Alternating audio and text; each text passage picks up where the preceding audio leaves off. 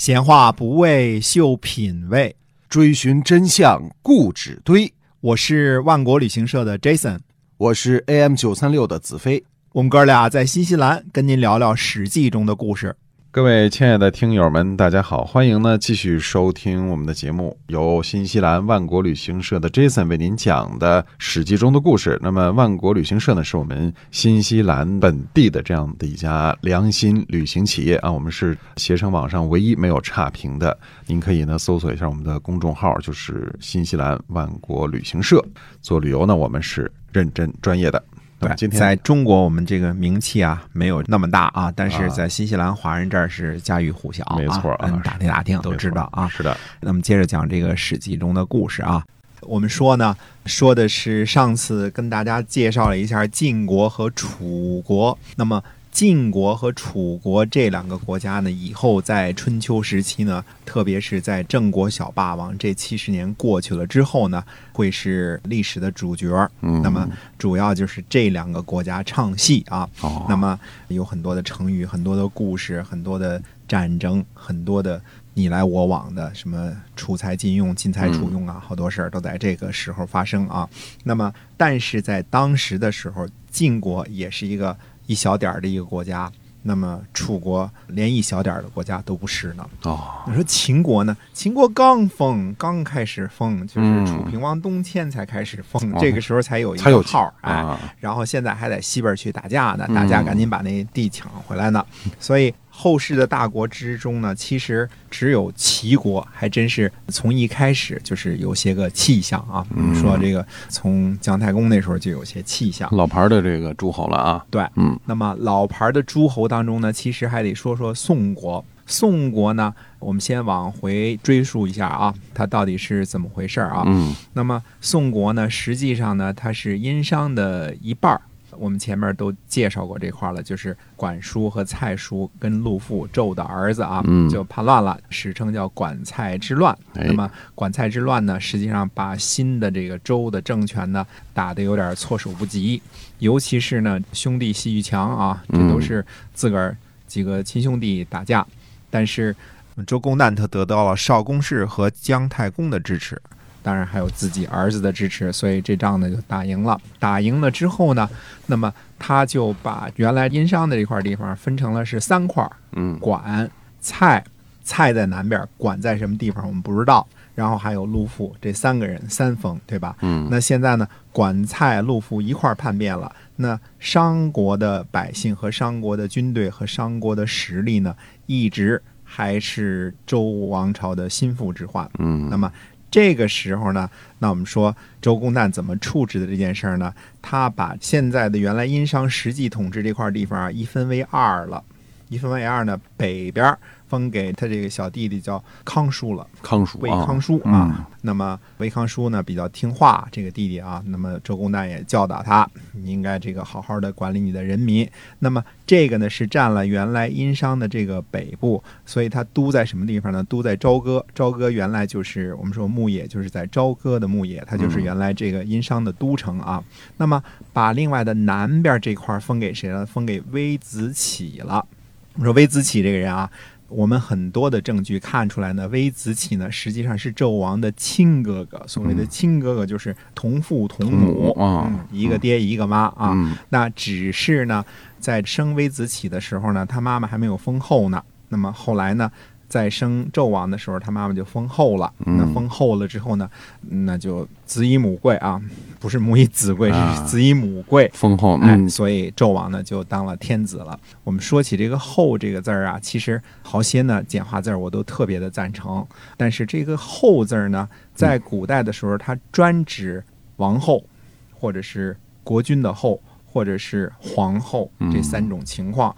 我们在那个时候呢，在秦以前说的这王呢，都是指天子。嗯那当然，等于在这个春秋时期或者是战国时期，如果你称王的话，这实际上是一个建号，不是一个正式的一个号，因为只有一个王，那就是周王。嗯那后来像楚王啊、什么吴王啊、越王啊这些，实际上按道理来说都是不合法的，都是对，都拖出去是吧？啊。当然到战国时期呢，就是诸侯相望，除了这个赵国以外，其他就都急急忙忙就都称王了，嗯所以就是秦王啊，什么燕王啊，这些哎都称王了。嗯那么那么多个齐王啊，那么多个王了，后来赵也称王了，赵虽然晚啊，也称王了，嗯包括中山都是大家都称王了。哎呃，中山国是一个嗯小很小的一个国家，应该是在太行山的山区啊。我们说现在应该是在曲阳啊、唐县呐、河北省的啊。这个嗯，山中之王，嗯哎，对，中山国在这个什么的时候啊，还是一个也不老小的一个国家，它是鲜鱼，是戎狄的一支啊，嗯就鲜鱼。少数民呃族，对了，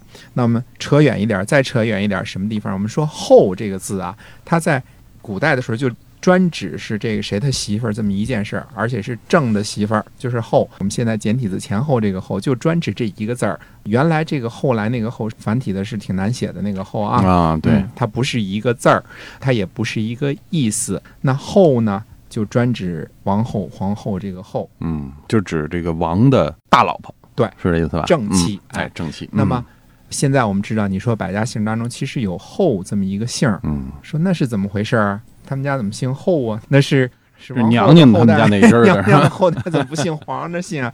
他是这么事儿啊，在鲁国呢有一支公族呢，它叫后氏，那嗯封地呢叫后，这个后呢是皇后的后呢加一耳刀。那我们哦说过啊，带耳刀的就是封地，嗯拿下耳刀，后来演变成的就是姓儿。所以姓后姓的这个姓呢，不管你是简体字、非简体字，它都姓这个。嗯，但它的来源呢，跟我们说这个前后的后，它不是一样的。嗯，那拿掉了耳刀变成的这个是后氏。话多啊，就多说点啊。哎，那么还回头说到宋国的这个微子启，微子启呢，在武王第二次伐纣攻占牧野的时候呢，实际上微子启是代表着商国百姓来投降的。嗯，那么他当时一个什么打扮呢？就是左手牵着羊，右袒，就右边光着膀子，嗯，然后呢，覆面拿布啊把脸给遮上了，哦，然后跪着来投降来了。这个是什么呢？这肯定是商国或者殷商这一族的投降的这个仪式，就是哦牵着羊，光着膀子，遮着，脸，遮着脸。那时候不打白旗儿哈，就不打打着羊 那时候不打白旗，送羊，呃嗯，我们说，那想当初的时候，武王伐纣的时候，为什么说把纣王的头砍下来之后悬挂于大白之旗？呃两个妾的头砍下来悬挂小白之旗。我们别忘了，想当初商朝它的这个尊贵的颜色是白色的，嗯上是上白的，嗯，就是白色是它的尊贵的颜色。所以哎，后来他投降了，那就。挂在大白之旗、小白之旗上，我不知道这白旗是不是从这地方来的，那很有可能啊，哦很有可能。为什么降了白旗？就是你打败了就，哎，最后是悬挂于大白之旗，嗯那个他的两个妾的头是悬挂于小白之旗。嗯，那么微子启呢，代表着商国呢来投降了。那投降了之后呢，当时武王呢只是加以安抚。那直到最后到周公旦的时候，就是平了管蔡之乱之后呢，那就想也不能够啊，也不能够。我现在可以把这个商国原来百姓一分为二啊，北边我叫魏国，嗯，南边呢还叫宋国，那实际上他的势力就弱了一半了。但是看出来关键在哪儿呢？还得找一个贤人，就找一个有德行的人，嗯不能找陆父这样的想着为纣王报仇呢，对吧？哎就起兵作乱了。最后呢，就决定让微子启来祭祀郑国的祖先，也就是代替原来的纣王经营这个宋国。嗯，那么宋国的位置呢？我们说呢，现在啊，我们说安徽，其实这样也不那么正确，因为现在安徽，我们大家看，安徽有淮南、淮北，嗯安徽还有淮南市，对吧？淮北市。那么当时的呢，我们说淮河以南，这都属于人不太喜欢住的地方呢。尽管嗯淮河以南啊，这已经属于这个淮河流域了啊，对吧？淮河和长江之间这块地方也并不是特别的发达的地方的。那么我们说，实际上宋国呢，它的地理位置呢，应该是安徽的淮北的北部，嗯啊，淮北北部，以及嗯河南的南部。河南呐，这个地方它有很多很多的诸侯。那么当时河南是最发达的地界儿。中原现在的啊河南省，我们说宋国啊，这是在靠东边那么再往西边靠点儿呢，有蔡国、陈国。再往那边点儿还有邓国，对吧？嗯那么没有邓国，怎么能有邓爷爷呢？对吧？哦再还有许国、嗯许昌这些个呢，都是属于在河南境内的这些个诸侯，还有呢很多呢啊。嗯我们这个有时间的时候，慢慢再跟大家能说上的，我们就说上几句啊。嗯那么宋国的这个地理位置呢，实际上非常的重要。那么说北边这一块儿怎么了？原来殷商的北边那块儿怎么办呢？交给魏康叔了就放心了，所以呢就不用太管他了。嗯那么虽然说呢，当时最早的时候是在朝歌定的这个都啊，但是后来呢，很显然魏国的这个首都呢迁到了现今的河南濮阳了。那么我们说。其中呢，河南濮阳当时就属于河南了，哦当时就属于黄河的南边了。不过朝歌可是在河北，但是这一块儿原来所谓的殷商实际统治的这些个区域都是最富庶的地区。那么后来呢，在管蔡之乱的时候呢，实际上还有淮夷之乱，也就是说，在徐州那个地方，这些个夷人、戎人呢，也是心向着商国的朝廷，那么跟周家呢不怎么是一条心的。哎，那宋国的这个位置呢，就是非常的重要，它等于是最老牌的一个贵族了，它比嗯周国的这些个贵族们其实都是先锋的。它这个地方呢，属于中原偏东的这么一个地界啊，北边儿是后来强大起来的齐国，嗯，对吧？那当然，在不远的地方还有鲁鲁国。嗯那么在上边呢，正北边呢是魏国，嗯所以宋国呢跟齐国、跟魏国、跟这个鲁国都有扯不清楚的这种关系，而且大家呢都是属于老牌贵族，不是说姬姓贵族就特别的受优待。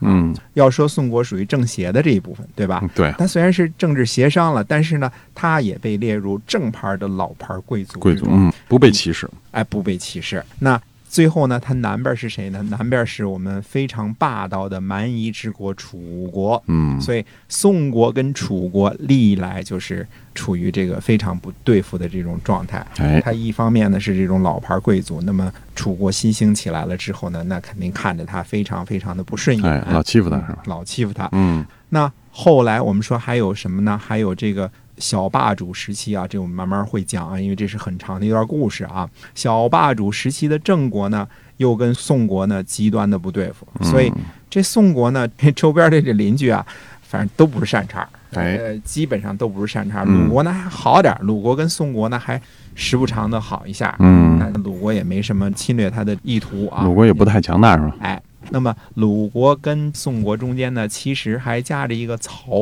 国。那曹国呢，曹叔振铎也是武王的这个兄弟之一啊，嗯也是姬姓的十兄弟。啊嗯我们说曹叔振铎这一支儿呢，就是曹国呢，后来在跟晋文公称霸的时候呢，实际上他的大片土地呢是丢失给了鲁国了，嗯。等于说鲁国呢在晋文公称霸这个时候呢站对了对了，那么曹国呢站错了对了，因为当时他们家的国君呢虐待晋文公啊，就是呃有点窥阴癖啊，偷看人洗澡，嘿。所以后来。洗澡呢倒是看见了，不过呢，后来也惨了，是。看惨了，有嗯报应，对，那曹国的另外一部分呢，就留下来这个曹国呢，最后被宋国给灭了。嗯，这宋国给他给干掉了，哎，所以我们把这些个老牌的帝国主义这些老贵族们啊，一一的点说点说。嗯。那这其中呢，宋国呢，其实还是比其他的国家更早起故事。我们先把宋国的故事呢，下一回跟大家多交代一点儿，哎我们下回再讲《史记》中的故事。是的，那么非常感谢听众朋友的收听啊，我们今天《史记》中的故事呢，就先跟您聊到这儿，希望您呢继续收听我们的下一期节目。